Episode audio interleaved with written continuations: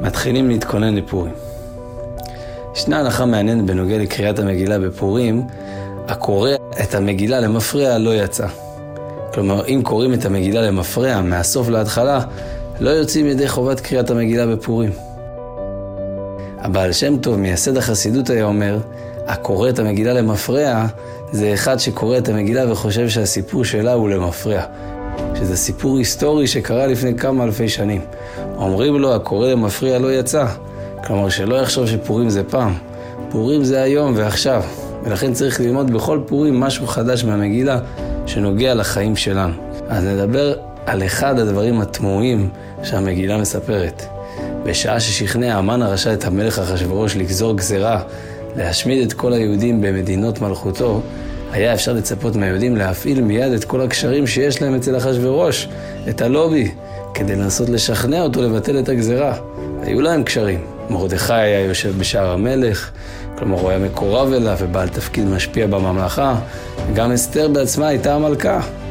במקום זה, מה הפעולות הראשונות שבחרו מרדכי ואסתר לעשות? צום ותענית, לנסות לחפש מה עשינו לא לעניין, לשוב בתשובה. ורק אחר כך התחילו בפעולות פרקטיות כדי לשפר את המצב. ומילא מרדכי, אבל אסתר, אסתר ביקשה שכל היהודים יצומו שלושה ימים, וגם היא תצום שלושה ימים, ואז היא תנסה לגשת למלך אחשורוש, להתחבב עליו ולשנות את דעתו. אף על פי שהיא בכלל לא נקראה למלך.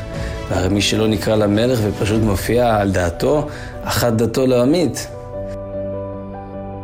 אז היינו מצפים שאם היא עושה כזה מעשה נועז נגד כל המוסכמות של המלכות הפרסית, לפחות שתיראה הכי יפה שהיא יכולה, הכי מתוקתקת. ובמקום זה, היא בוחרת להגיע אחרי שלושה ימי צום, זה פשוט הפוך מההיגיון.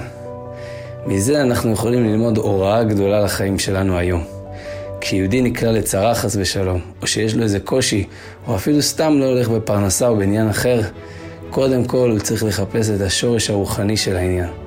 האם נדרש ממנו לתקן איזה עניין, לעשות תשובה לאיזה עניין, ורק אחרי כן הוא פונה לפעולות פרקטיות שיכולות להציל את המצב גם לפי הטבע. ולמה זה הסדר הנכון? כי יהודי יודע שאין לתלות את ההצלחה או הכישלון במעשה הגשמי שהוא עשה, אלא בברכה האלוקית. הברכה היא העיקר, והפעולה הפרקטית היא רק הכלי שלתוכו מוזגים לנו את הברכה. חייבים כלי, אבל הוא לא מה שמביא את השפע. ועוד יותר, כשמתמקדים בקבלת הברכה ומוסיפים בתורה ובמצוות, כמו שעשתה אסתר, אפשר להצליח גם אם המעשה הפרקטי הוא לא במאה אחוז מדויק. כמו אצל אסתר, שאפילו שהולכה למלך אחרי שלושה ימי צום, הצליחה ודרכה התגלגל נס פורים לכל היהודים.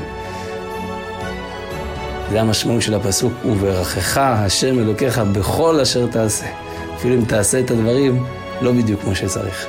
בזכות הביטחון הזה בהשם נקבל את כל הברכות ואת הברכה העיקרית לקבל פני משיח צדקנו, הרבי. שבת שלום.